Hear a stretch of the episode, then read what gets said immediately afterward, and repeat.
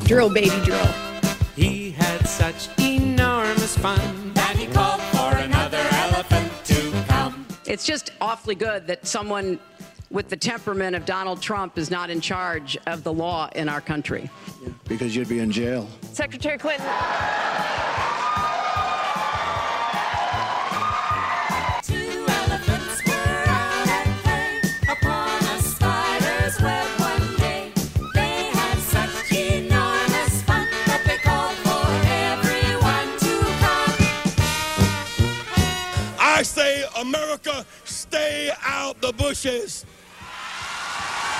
Stay out the bushes. This jet is a mess.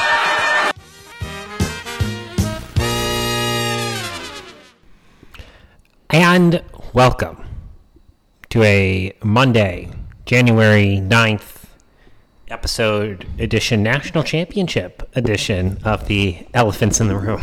That's right. I said to Max, it's so sad we don't have football tonight. And he's like, yes, we do. We have the national championship. And I said, it's so sad we don't have football tonight. Which I thought was an attack on America. Okay? Okay? All right? Because how many S E C championships at, do you have? And at, zero, is zero the correct answer? Well, as in zero would be right. Yeah. At least the kids sort of get paid now, so...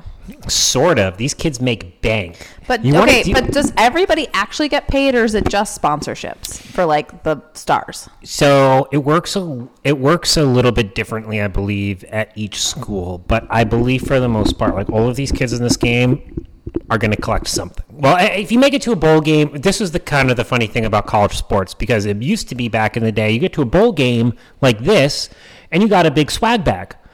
You get, you know, and I'm going to date myself here, a Sony Walkman.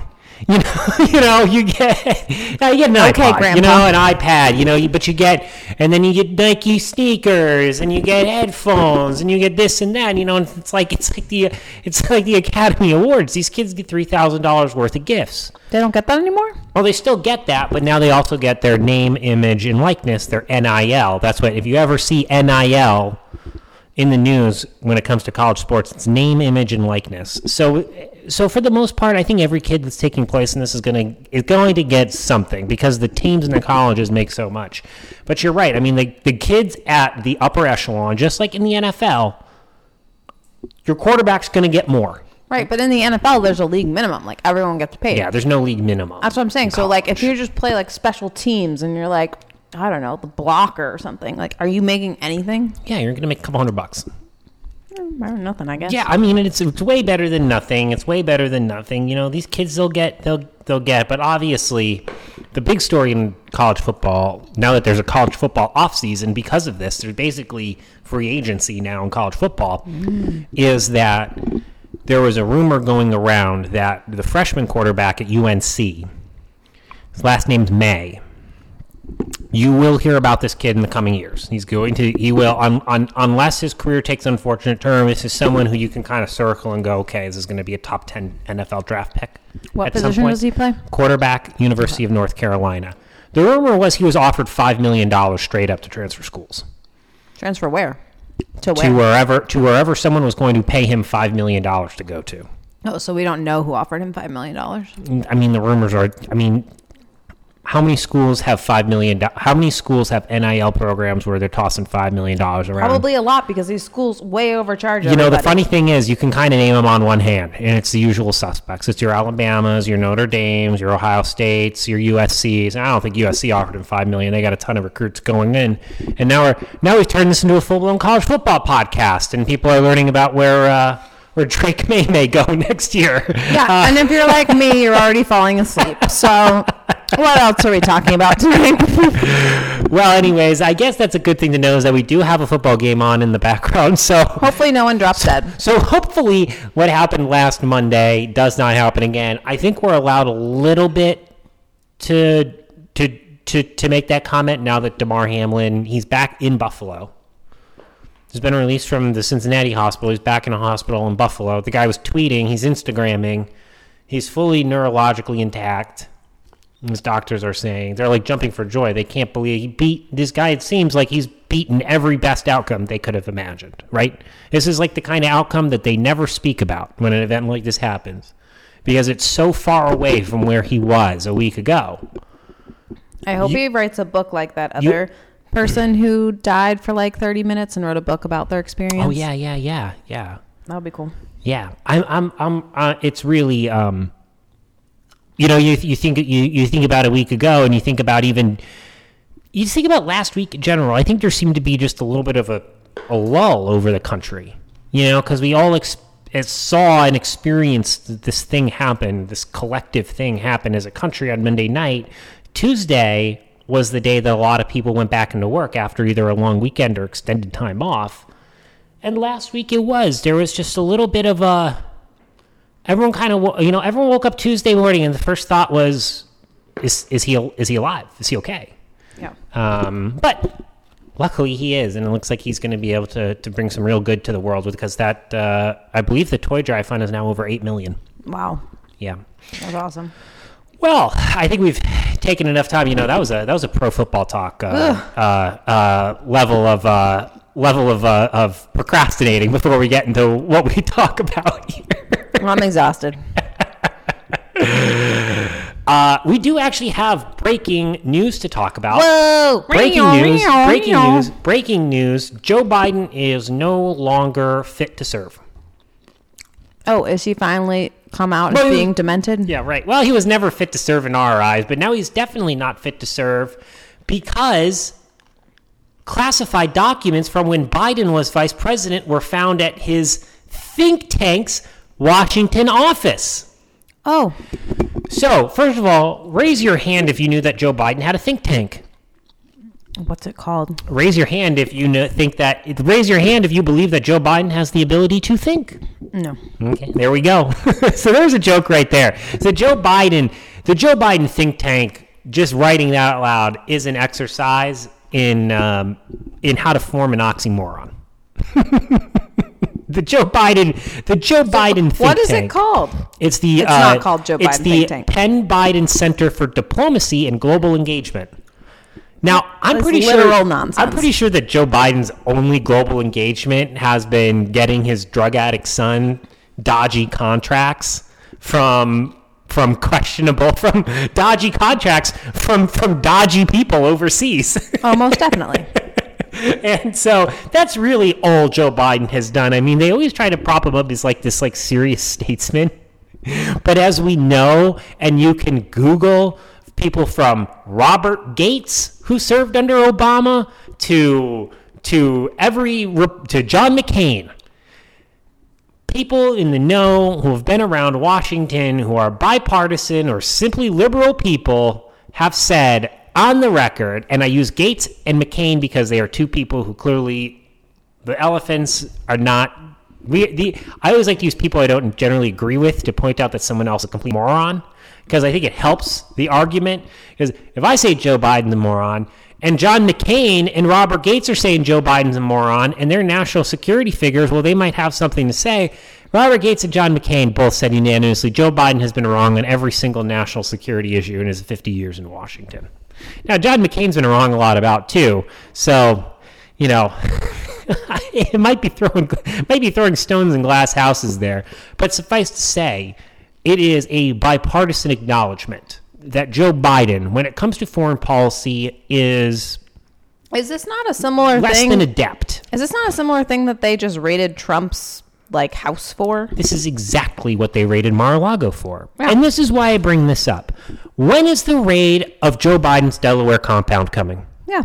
When is the raid of Joe Biden's Senate files at the University of Delaware coming? The files that we're not allowed to access.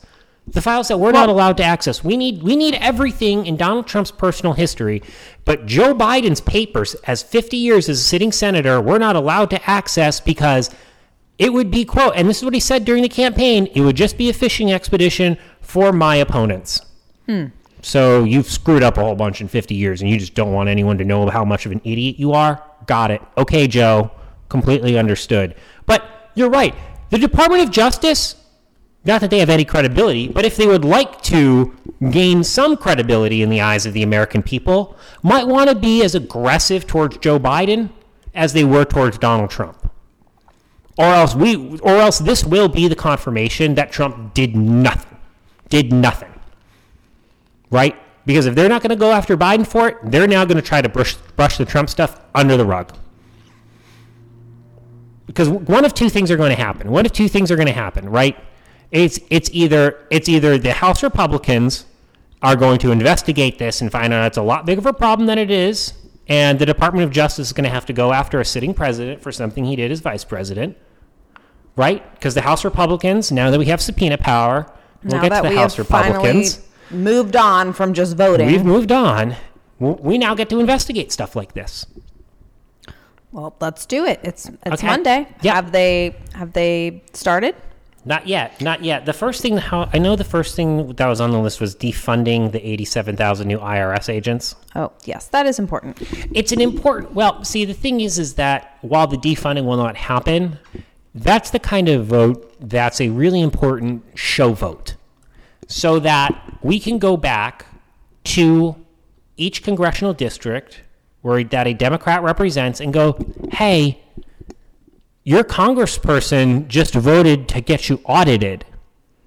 Do you want to be audited by the I R S? Oh, you don't want to be audited by the I R S? No. Oh, you should vote Republican. Okay, so votes like that, while, and I know I myself am one of the top offenders of this, poo-pooing symbolic things just because they're symbolic. Sometimes you need to do symbolic things to get people on the record, right? That's so that's what it's, and it's making Democrats, and this is the thing, right?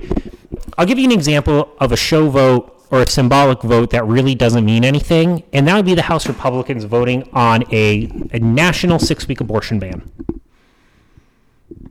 That's a symbolic vote that means nothing. In fact, it's a symbolic vote that would be really difficult for moderate Republicans to have to go back and defend, right? That would be really difficult. Not to mention, a national abortion ban would fly in the face of all conservative philosophy that we've come to love and espouse in our own personal lives, because we don't believe that the federal government should be setting that kind of policy at all. And I know that there are groups out there, groups that we love and support and frankly give money to, that want the six-week national abortion ban vote on the record. Who supports it and who doesn't? Well, not only is that legislation never going to be passed, same with defunding the I R S agents, it's just a tricky vote to defend in a national environment that we'll be in in twenty twenty-four. It's just tougher, okay? Those kind of votes are the kind of votes you need to do when you're in the majority and you have the chance to actually make that a law, okay? You take risky votes like that when you can enact them into law and then take the consequences. If you just want to put yourself out there, if you just want to take up time away from investigations, away from things that'll make Democrats squeamish, Then, then you know, then then we need to focus on things like the pocketbook issues. I really think we do over the next couple of years, because you even have people, and I don't know how many of our listeners know who this person is, but Cardi B. Cardi B. Some people may call her a musician or a rapper, a singer, a singer, what have you, was on TikTok or whatever last week, saying that the price of groceries is too high. President Biden, you got to do something about that. Okay, well, if Cardi B, who's got a platform of millions and millions, tens of millions of people on her social media. And did she do a good job speaking she, yeah, she for did. the people, not just like herself? Well, yeah, she did. Oh, she was okay. talking about like lettuce. Yeah. She was like, if I can't afford it, how can, you know, she was like, if it's if it's expensive to me, how how can uh, how, how can regular people afford it? and uh, and and that's the point. So, you know, some of those some of those issues in there, and and and I just want to make sure it's known. This is not poo-pooing voting on social issues. This is not poo-pooing putting Democrats in a corner on those issues. It's what are our priorities and what are the American people worried about right now, okay? And it's very clear right now that pocketbook issues are the number one thing in the thing in the minds of the American people, and that there's a lot of stuff that Joe Biden doesn't want us to investigate. Well, let's let's start there and and and, and go on. And that's why uh, and that's why to go back. Um, the investigations are coming, but I know the I R S vote's coming, and some of the other show votes are coming as well. But frankly, at this point, I mean, Joe Biden has to be fully investigated for this. If we're going to treat, if we're going to treat this law, if this classified document thing at the same level that that we're that the media is treating it for Trump, then Joe Biden, I'm I'm sorry, he needs to be removed from office. Mm-hmm. He needs to be removed from office. Right? If he doesn't know how to properly handle classified information, it's not fit for the office of the president. Because that's the standard that Adam Kinzinger, Kinzinger on C N N and every talking head on M S N B C has told us. How did we actually even find this? Like, who dug this up? Well, it turns out that while they were re- that attorneys reviewing things in a uh, in a in, in a uh, storage space at the University of Pennsylvania, came across classified information that Joe Biden illegally took with him. What were they doing there? Well, they were reviewing files and going over things, making sure that things were not prop were properly labeled. Turns out hmm. Joe Biden's a thief. There's no other way to there's no other way to term it. There's no other way to term it. If we are going to say that Donald Trump is an idiot who doesn't who mishandles classified information on a regular basis, then Joe Biden is an idiot who mishandles classified information on a regular basis, who is unfit for the office of the presidency. That's it. Right? So I'm I'm very excited to see tomorrow how we are all going to find out how this is different. This is different ah. than what Trump did, right? Mm-hmm. It's different from what Trump did because Joe Biden is a Democrat. Well, yes. That's the only difference. That is the only difference. Because if we're supposed to believe all the reporting about the Trump documents, which we've intentionally left off of the show because it's incredibly boring, okay? But if you read and want to read everything about what we know about the Trump classified documents, we know that a lot of it is personal correspondence. It's stuff that, it's stuff that frankly, he should have just photocopied and kept. Right? And just leave the originals. That's what they got him on. They got, the National Archives wanted the originals of some letters, and he kept the originals. Right? Stupid, yes. Capital crime, no. Right? My guess is that Joe Biden, it sounds like, did something similar. They're talking about how these might be personal correspondence. Mm. Right? Stupid, not a capital crime. However, we already know that they're treating Donald Trump, Trump's Mar-a-Lago documents as if he was about to give away all of our nuclear secrets to Russia and Saudi Arabia. That was the fear, right? Right. He was going to sell everything to the highest bidder.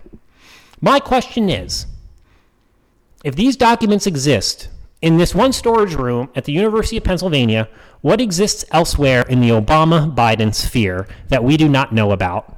The F B I and the Department of Justice need to immediately, immediately tomorrow, tomorrow, raid all the Obama-Biden administration places where there may be documents. Raid them all now. Find out where the rest of the documents are.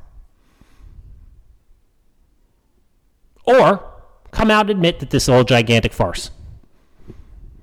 Those are the two options, as far as I see, if the Department of Justice wants to maintain any sort of If the Department of Justice wants to try and have credibility with the American people once again. It's it's a bit of a pickle. There's two options. It's a bit of a pickle because I believe this is what they wanted to use to prevent Trump from running again. Correct. So they're in a bit of a, a bind here. Yep. Oh, they're in a big bind. Speaking of Joe Biden doing things that Donald Trump did, you know that Joe Biden's building a wall? Oh, what kind? Uh, a private wall around his Delaware vacation house. Oh, why is that? I don't know. I thought I thought walls were racist. Or does he not like it when people walk by his house? Are we dumping illegals there? Well, maybe someone saw him skinny dipping. As we know from the memoirs of, or not the memoirs, but the reporting, from many, many, many Secret Service agents, Joe Biden's got a little bit of a nudity problem. Just likes to walk around naked. Ugh, things I didn't. Likes to skinny dip. Things I didn't need to know. Bit the kids around. Nope. Read into that what you will about our president. Okay. Um, Speaker McCarthy. Finally. America is still here. It's a thing. It is a thing. It is a thing. It was a wildly entertaining thing that happened. For those of you who listen to this show regularly, you knew that we took a very humorous attitude towards this whole thing. Not really taking, well, I guess if we did take a we did take a side, and the side was get as many concessions as you can, as long as you're fighting for policy, drag the thing out as long as you want, and as long as we're making gains. If you're not going to get anything out of it, then why are we doing it? And it turns out that there were some people, as we mentioned, who were fighting for gains, right? Freedom Caucus, a lot of the Freedom Caucus members were fighting were fighting for things. Um, Scott Perry from Pennsylvania, he's a chair of the Freedom Caucus, and Chip Roy, representative from Texas, were kind of two guys that eventually conservatives kind of circled as people who were kind of leading the charge to get more Freedom Caucus members on the Rules Committee, to get Thomas Massie on a committee to investigate F B I um, uh, abuses during um, during the twenty twenty election.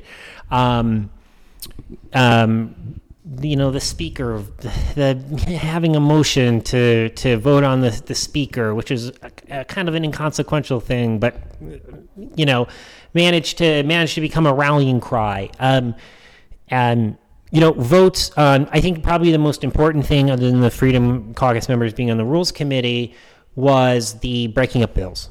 Voting yeah. on the bills, voting on the amendments of the bills, no more omnibus, no more of this, one point seven trillion dollars.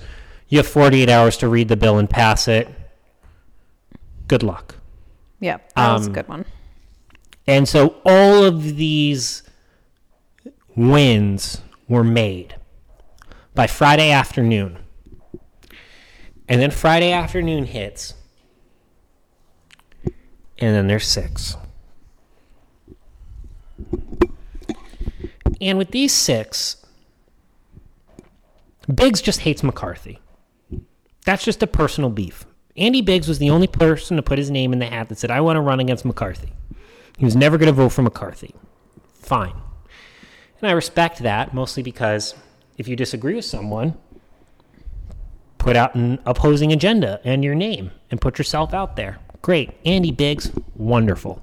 Check mark. A plus plus. Well done. You hate the guy, but you did what a man does. You put your own butt out there on the line. Said, hey, I don't think it should be him. I think it should be me. I have no issues with that. Uh, Eli Crane, freshman Arizona. Uh, who knows? I'm gonna I'm gonna take I'm gonna assume that Mister Crane is probably gonna have a pretty miserable two years in Congress. Yeah, being a freshman who voted against the incoming speaker. I'm gonna take a shot and say that your experience in the Republican Congress is probably not going to be fun. Right? He was probably, now Eli Crane is a veteran. I think he might be want to be on the Armed Forces Committee. Maybe something with defense, intelligence. Yeah, have fun. Have fun being on the Agriculture Committee, dude. Yeah, have fun. Have fun being on uh, Ways and Means. Wasn't their whole thing to not blackball people? Oh, yeah, but that's...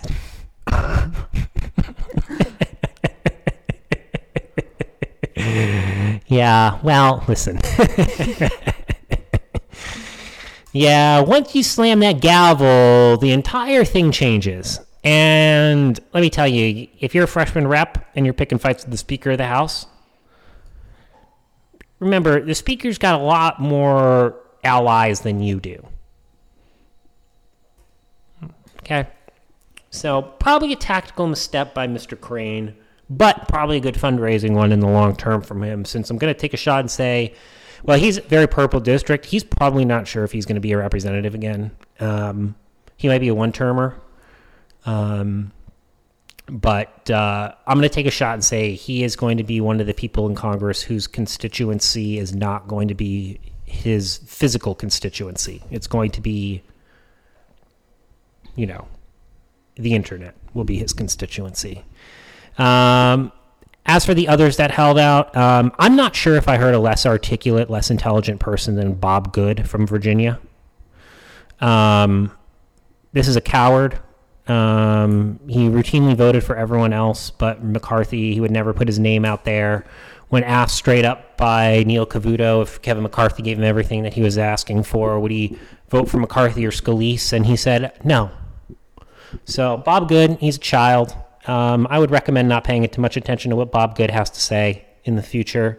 Same with Boebert and Get- Gaetz. Um, I think those are just two people who are just. Uh, I think Matt Gaetz. Uh, you know, I think I think he kind of. I think I think Boebert and Gaetz just kind of identified themselves as people who were just um, just not serious.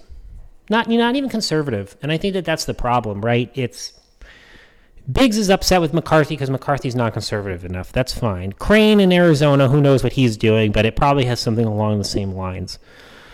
Boebert and Gaetz, they didn't seem to have any, they weren't fighting for anything philosophically, it seemed. You know, they were just fighting.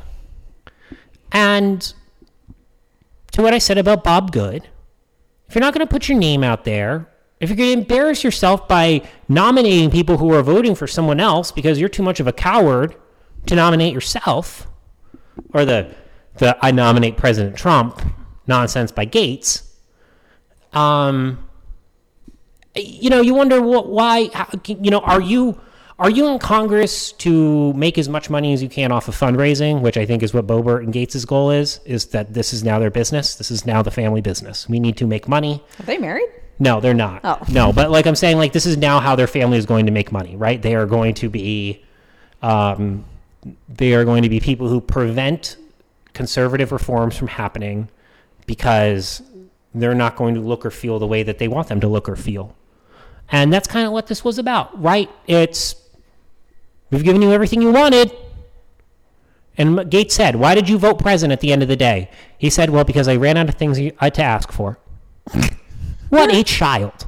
What a child. You still couldn't vote for the guy that gave him everything you wanted. You gave him everything you wanted.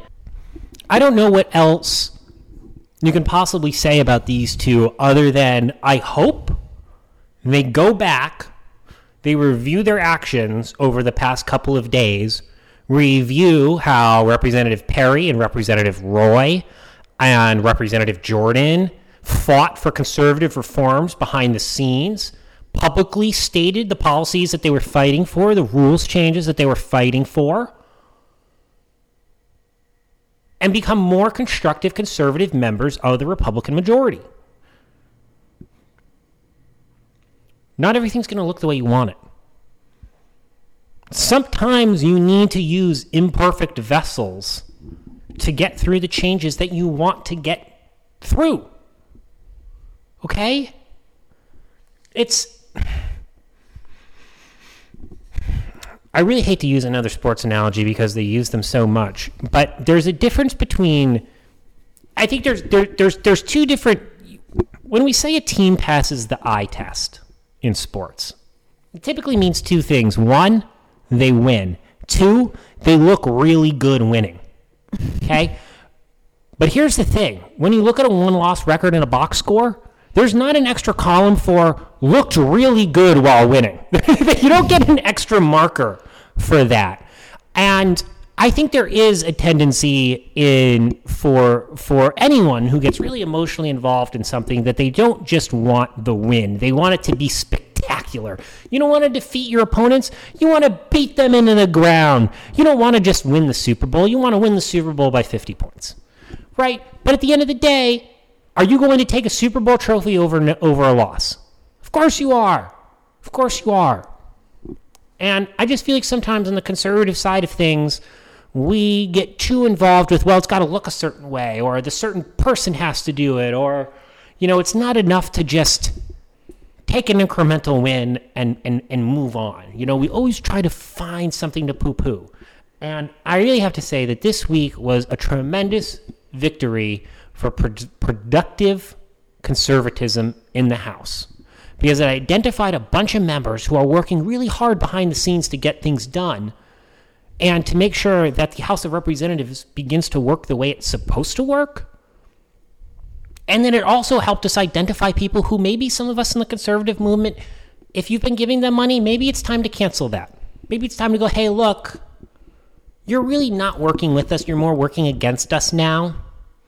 Right? Like when Matt Gaetz came out and said, I'll be willing to vote for Hakeem Jeffries, and he had to walk that back last week. Right? This is reported by multiple sources. I don't know why he, he rejected that he said it. I mean, it's it's been well reported by now. It's kind of a fact. That's that's what we call things that happened. Um, you know, if, if you're willing to be that kind of a carnival barker and go, well, I'll vote for Democrats because this isn't going to look the way that I want it to, then you're not a Republican. Then you're not a conservative. You're actually a Democrat. Right? Like it, it, that's just the line that I have always drawn. If you're willing to work with Democrats, then you're a Democrat. right? If you're willing to hurt an, another Republican because, you know, it's not, something's not up to your liking and you'd rather side with Democrats, then go be a Democrat. Go be a Democrat. If you're that upset with Joe, Kevin McCarthy, go be a Democrat. Please. It'll make things a lot easier for us on our end. Because you want to know what, is Kevin McCarthy going to be a great Speaker of the House? I don't know. Is he going to be a conservative Speaker of the House? I don't know. Nor do you. Nor does Kevin McCarthy. Or nor does any of the four hundred thirty-four other members of the House of Representatives. So we've already won the first battle as conservatives, which is great, getting all these rule packages changed. Now's the next battle. Just hold the guy's feet to the fire. Right? Let's make sure we get these things done that we want to get done. Let's get the investigation started. Okay, let's go do that. Let's start judging Kevin McCarthy not on what people tell us when they're being interviewed on cable news. Let's judge Kevin McCarthy, Speaker McCarthy, on what Speaker McCarthy gets done. Okay. Are we going to get into this boomer fight? Boomer fight. There's only one person at the end of the day, though. You can make it, we can say as much as we want about Congressman Gaetz and Congresswoman Boebert and Congresswoman Good, who's more bad, Congressman Bad, in my book, um, even though he probably votes on stuff that I agree with one hundred percent of the time. Um, I just have a visceral reaction against people who aren't smart. um, but having said that, there's really only one person that came out of this looking absolutely terrible, absolutely as bad as you can as an elected official. And that is Representative Mike Rogers, Republican from Alabama. Now, did you know who Representative Mike Rogers, Republican of Alabama, was before Friday night? Well, that's kind of a silly question because I probably only know like five percent of the people in the House of Representatives. I'm glad my rhetorical question was used so properly. There's a great, if if you guys know this, mediaite dot com. It's a, it's a site that captures a lot of what's going on in cable news. Um, they have a phenomenal picture for this story about Mike Rogers. So Mike Rogers, you may have, if you were watching this on Friday night, like we were, uh, sometime around midnight Eastern time, after the fourteenth vote. That fourteenth vote was supposed to be the fourteenth and final vote. And mm-hmm. that's when Gaetz and Boebert flipped. And um, and instead of voting, McCarthy voted present. And um, and so McCarthy, after that, went up to him and was like, hey, listen, dude, you went back on your word. That's really unbecoming. And Gaetz and McCarthy went back and forth, and then Representative Mike Rogers comes over, visibly upset at Matt Gaetz. So upset that he decides to lunge at Matt Gaetz and has to be held back by some of his other colleagues. Now, in the picture... You know, as someone who doesn't like to stay up late either, I can appreciate how annoyed he was. Maybe he just wanted to go to bed. It was like midnight. And he probably was hungry.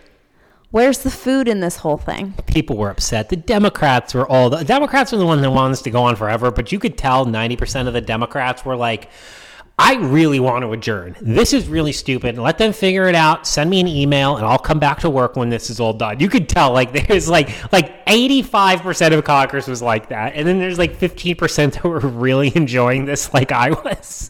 But there's this great picture of Rogers being held back. And then you have, now you may have seen him on T V. His name's Patrick McHenry. Now, Patrick McHenry is a representative from North Carolina. He's part of the McCarthy leadership team. Uh, I forget what he's going to chair. He's going to be a very important, he might chair Ways and, Ways and Means. He might be a chair of a very, very, very big committee, very important committee. He's a very well-known, respected guy. He also has a very distinctive style. He's got round eyeglasses, and he's always got a bow tie on. And he's a very sharp-dressed guy, smart guy, conservative guy. I say all these nice things because if you go into the dictionary and you look up the n- definition of the word Poindexter, you're going to see a picture of uh, our, of, of our friend from North Carolina there. Um, and, and he's reaching out to try to hold back Rogers, McHenry is, and this looks like a man who is like, I've never seen two people get into a fist fight before. What the hell is going on here? It's a really beautiful picture. Mike Rogers uh, was going to chair the Armed Services Committee um, heading into this next Congress. He will no longer be chairing the House Armed Services Committee this Congress based on the fact that he tried to physically attack one of his colleagues. um, you know, we're just so soft as a nation. Back in the day, Jefferson and what's-his-face had a duel. Aaron Burr. Aaron Burr. Didn't they continue legislating? Did he get kicked off the nonsense committee? You can call me Aaron Burr from the way I'm dropping Hamiltons. Yeah, except they probably didn't have committees back then because, uh, you know, Congress actually voted on things and then went home and had jobs. That's true. That's true. They don't need to have committees. They need to go work in the fields. Well, I think that's the great segue, working in the fields. Because it's time for us to segue out of politics here and back into college football. I'm kidding. You know, see, the people listening, not watching, the people listening don't get the same enjoyment that I get out of trying to surprise Katie during these these shows, trying to get the different facial expressions out yeah, of maybe her. Maybe one day we'll do a simultaneous YouTube stream if we this should. gets big enough. So if we tell get to, your friends if we so we can fifty, get big enough. If we get to fifty subscribers, we're doing YouTube. Okay. You heard it here first, folks. We're pretty close to that, so tell your friends. Um. All right. I guess it's time to talk about food. Oh, I was just going to mention the guy who uh, threw the White Claws at Senator Cruz during the Houston Astros parade. Will he be? Will he be? Will he be facing charges Was for that? Was he just trying to hydrate Ted Cruz, or he doesn't like White Claw? Like what? I don't need these. Because I feel like there's a less expensive drink that you could throw away at someone. So, okay, actually, that's a great point. White Claw, for what it is, might be the most outrageously priced beverage in the world. I mean, it, it, we are talking about seltzer with mixed alcohol. With grain alcohol. It's not even good. No. If you want to drink that and make your own with some flavored alcohol, it tastes so much better. Folks, for people in the Phoenix metro area, let me give you a little hint. You go to your local Fry's, there's a delicious little nugget that costs five ninety-nine. It's called Four Freedoms Vodka, and it's a fifth of it, okay? This is what you use for mixing or paint thinning. Um. No, that's not what I recommend. I um. think the Four Freedoms is delicious. I ran into a wonderful Polish man at the re- at the uh, restaurant at the supermarket the other day, and he goes, hey, you're buying my brands. Had a little chat. I'm so glad you made a friend through your disgusting alcohol.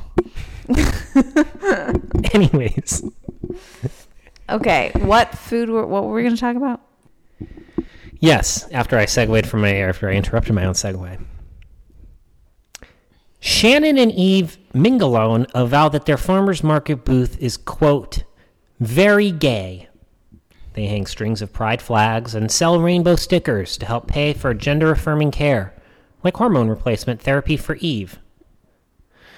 Sometimes when parents and their teenagers pass the booth, the adults glance, then speed ahead.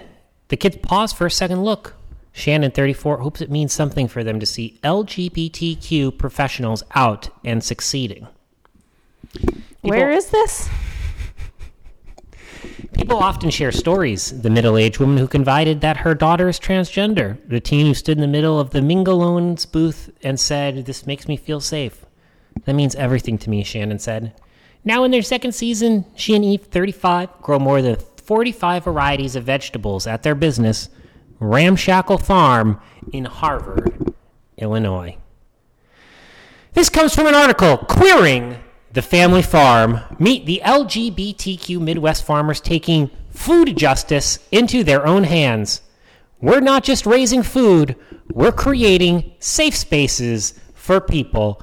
Katie, you are now looking at the photo of Shannon and Eve. Which one do you believe is Eve, who's receiving hormone replacement therapy? Oof. I mean, one clearly looks like a woman. One looks like a man, but it doesn't look like he is trying to be a she, but I guess he is. Yeah, well, the beard... The, the tall beard, man? The, the beard the doesn't... Thing? The beard doesn't help him, nor does the Adam's apple, but I'm pretty sure that uh, I can confirm that the tall one is Eve. Okay. probably formerly Steve. Shannon wears her politics on her coveralls. Her favorite jean jacket includes patches that declare, end monoculture, save the earth, bankrupt a corporation. I actually am not sure I find I, like either of those super political or super, um, I don't know, counterculture, to be completely honest. There's a lot of corporations people don't like. I mean, what's BlackRock's, you know, public, you know, yeah, you know, what's what's their polling look like? one percent approval? Like, come okay, on. But uh, you know what bothers me about all these types of stories? Sure. Is that they think they're solving a problem where there mm-hmm. isn't a problem. It's like, look at us. We're so innovative. We're a trans farmer. Well, correct. Do, so, like, what problem are you solving? We already have produce. Well, so that's the thing. Are the trans not eating the produce until you started having your farm? So, it sounds like you're just making a spectacle.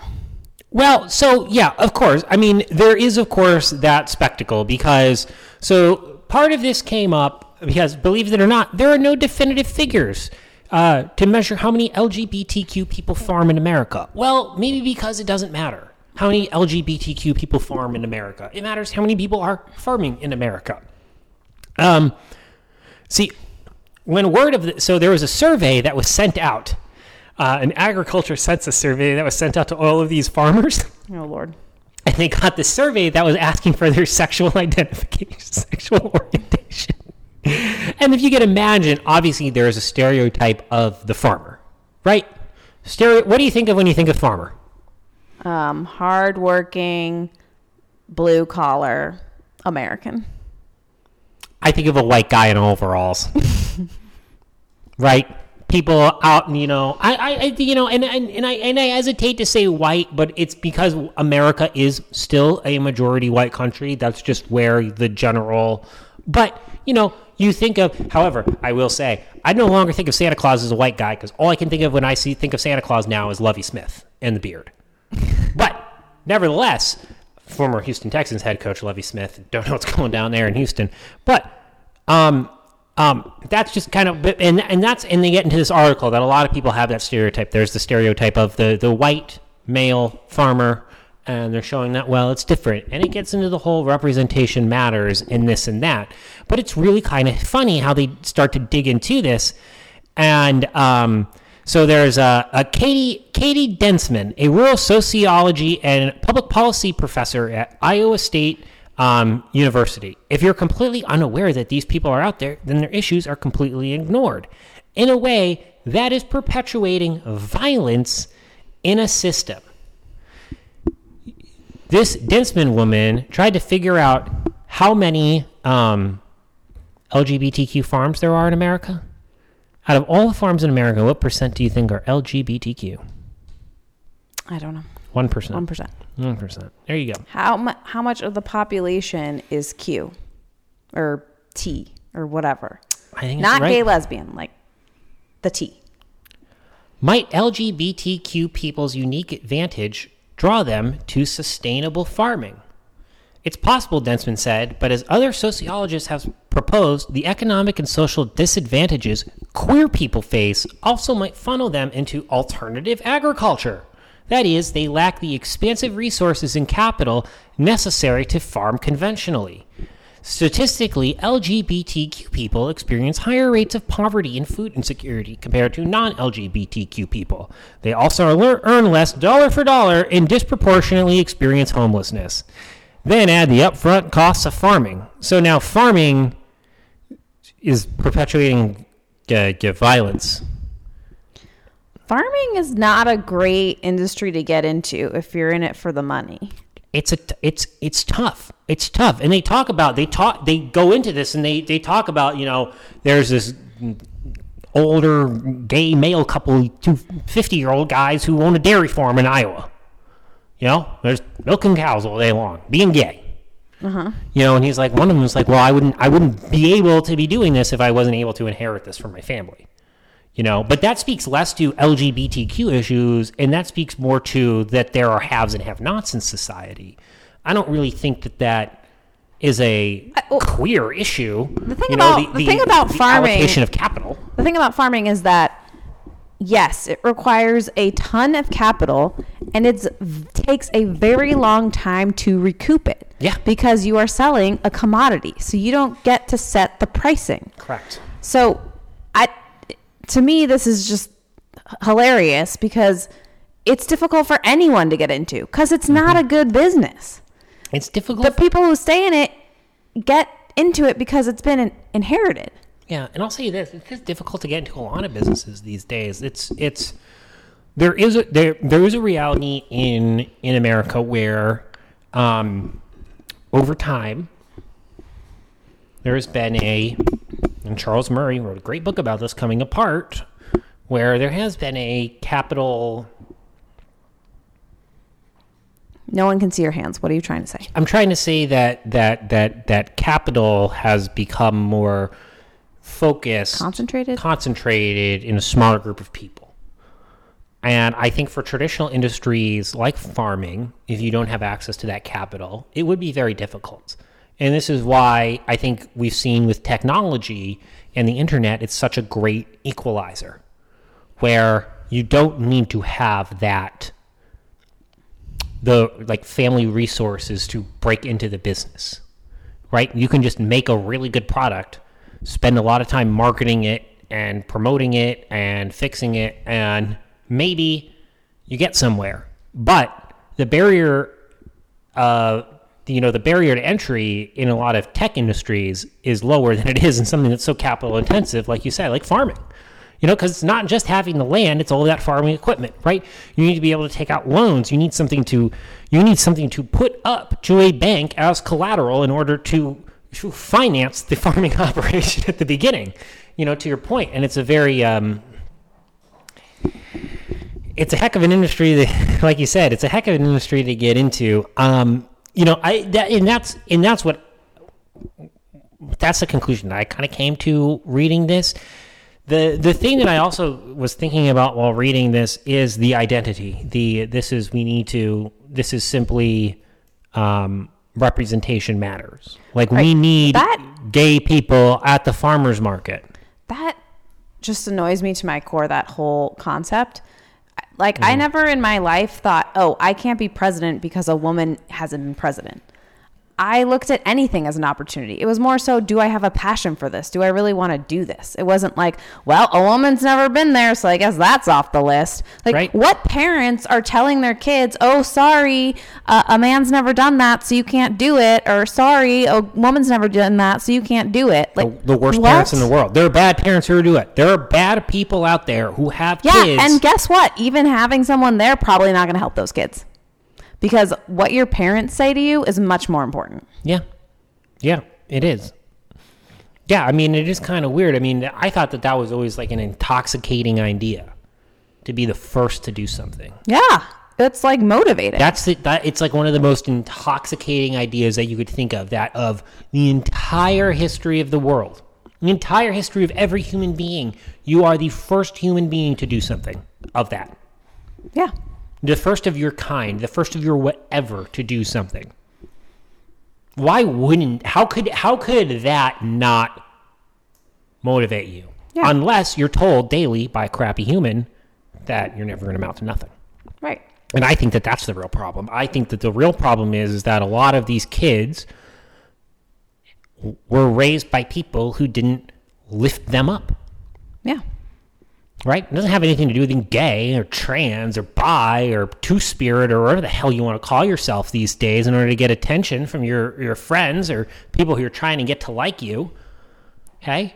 Fact matter is that, that the first person that you need to get to like you is yourself. Yeah, and it's not representation. It's mm-hmm. knowledge that it exists. Yeah. Like a kid from the... you know, a poor part of town isn't going to be a software engineer if he doesn't even know what that is. Correct. He's never going to be a farmer if he doesn't know what that is. Correct. It's not that someone from a poor place has never been a software engineer. No, it's because they didn't even know what it is. Mm-hmm. So it's more so about getting these kids knowledge about different things and exposing them to different things, which is what good parents do. That's what's more important than representation. Yeah, I'm not going to, I, I once... heard someone, I was having a this was a converse, group conversation that was being had. And, and honestly, at this point, we're talking about a conversation that was being had about sixteen, seventeen years ago. And we were arguing what the purpose of, of it. This was at, I want to say, a Republican club at Phillips Exeter Academy, where I went to high school. And we kind of, we, we, we would pick a different topic every week and do these deep dives into it. And, you know, towards the end of one of them, we argued, well, really, what is this all about? What is this all about? Why are they? Why why are we taking an hour out of our evening where we know we're going to be up until midnight doing homework on a Tuesday night? Sorry, we're not up until midnight doing work homework Tuesday night. Wednesday was a half day. We know we're going to be up late at night. We're taking an hour, hour and a half out of our evening when we should be doing schoolwork. All right, it's already seven o'clock at night. We're having this meeting. I'm not going to get home until seven thirty. I got four hours of work. I'm going to get in bed at midnight. Wake up at six. Why are we having this conversation? Why do we care? Why do we care? We start talking about what's the point of all this? What's the point of politics? And finally, they actually, the one adult in the room, the one adult, said, you know, you know, there's something to be said about politics being a fight to make sure that every five-year-old in America, when they step into the kindergarten classroom, has the same shot as all the other kids in the classroom. And it really, and and that that's really all that we can do as a society, is try to make sure that we give as many of our young youth a chance to excel, a chance to succeed, regardless of their familiar familiar familiarity fam, family situation. Oh, okay. And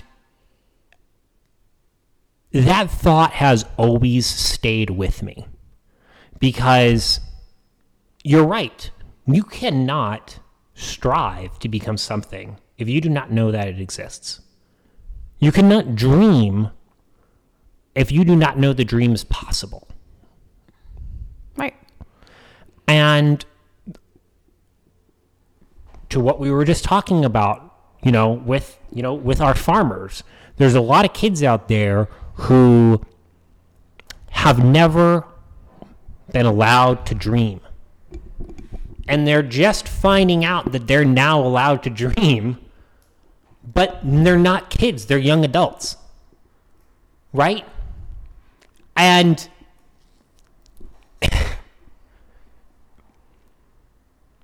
this is why we say there's so many problems in America that it's it's we can try to come up as ma- to many political solutions as we can for problems like people not feeling that they're represented, or people feeling that they need safe spaces, or, or, you know, or tax policy, or, you know, how we're going to incentivize businesses to, you know, hire hire domestic workers and not look overseas, or, you know, all of these different things that we discuss on a daily basis when it comes to politics. You know, the the the reality the reality is, is that human beings on every day interact with human beings, and that these days, and, and, and that there has been, you know, starting with Generation X, X, the latchkey generation, and moving through the millennials and to the Zoomers that we have now, is that increasingly kids are being born out of wedlock, they're being into, being born into broken homes, they're being born into homes where they're not going to have parents available to them when kids should have parents available to them.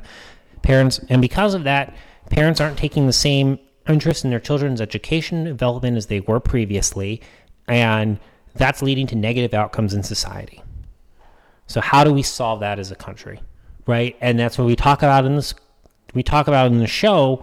There are too many people in this country who put their hopes on politicians trying to solve problems that human beings have already solved, that human beings have, have made for themselves.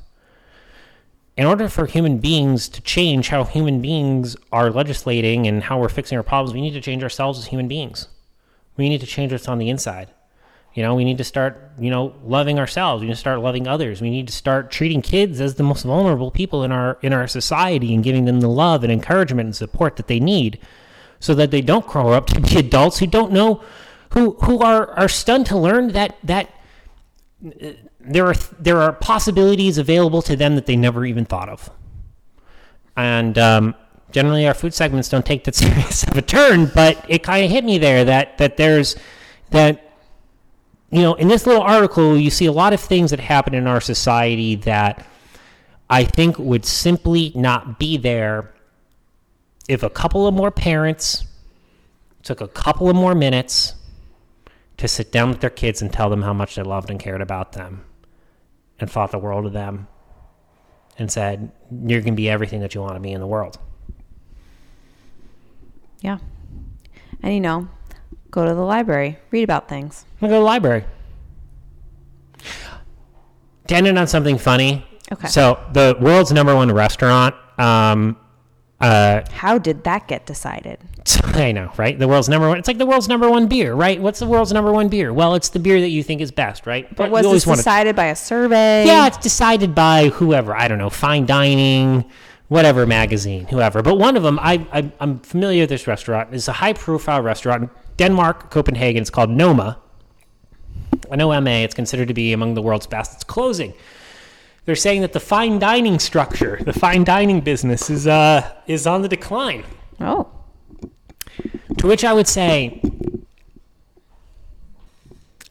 if fine dining establishments, like Hollywood with movies, if you served people food that they wanted to eat, people would go and pay for it.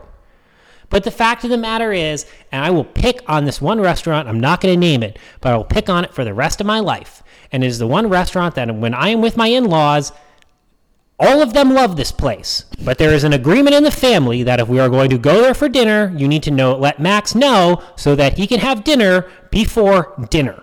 And that's why people in America and around the world are increasingly not going to fine dining. Because I don't want to pay three hundred dollars for a foam that has the essence of cucumber. And I have the picture to prove the story. uh, I don't know if that's right, but they need a better beer list too. I think I don't. I don't know. there, there, are two, there are two people listening to this story right now that are probably laughing and know exactly. And they're never going to take you there again. So you're welcome. Uh, I don't. Gordo's Gordo's will be most hurt by that decision because that's my dinner those nights. So I don't know the backstory behind this article and like why they are closing, but I would think it would ha- more so have to do with COVID. Yes, that's what and, it is. And uh, the economy in a downturn, like you're coming out of being in the, you know, red for multiple mm-hmm. months, years, and now you're trying to make up all this money on a depleted consumer base who is just trying to, you know, figure out how to pay four times for eggs what they used to pay. There's actually there, so you're one hundred percent hit the nail on the head. I just wanted it to use to I just so wanted to use the story to, make, to make fun of fine dining. um, but I will say this: so you hit the nail on the head. Really, what they talk into how people's it's it's kind of interesting. It's a, actually a very interesting article about how they talk about how our dining habits changed during the pandemic, and then it gets into the more sinister side of fine dining, of like. Wall Street firms, like very prestigious places to work. What oh, do these places run on? They don't go to the office anymore. No, what do oh. these places run on? I don't know. Low paid help. Low paid help, unpaid interns. Hey, it's prestigious to work here. We're going to pay you dirt. It's prestigious to be an intern here. You're going to be an intern here. We're not going to pay you anything. Well, these places got a really bad reputation, and now none of the good chefs or none of the good up-and-coming chefs want to work at these places. Oh. They're like, I can go make money going elsewhere, and I don't need your stupid name on my resume. Interesting. So they can't get help. They can't get help because they work these kids to a bone and they don't pay them anything. Oh, well, so sounds like a simple solution. Exactly. So they're saying there's like a sinister and there's like a sinister like immigration side to this fine dining apparently, mm. where they like this Noma place. They would um, try to get people to you know immigrants to to come to Denmark to work, and then um, you know Noma would be their sponsor, and they pay them dirt. And if they tried to work somewhere else, they go, "We'll cancel your visa and send you home."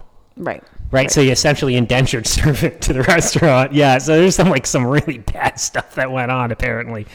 Um, that's all I have. But we yeah, went, we went double today we because did. It's, we didn't do Friday. So you get double dose. But I want to end it on something hilarious that okay. if we were simultaneously filming this on YouTube, you would have all seen this happen in real time and seen my face.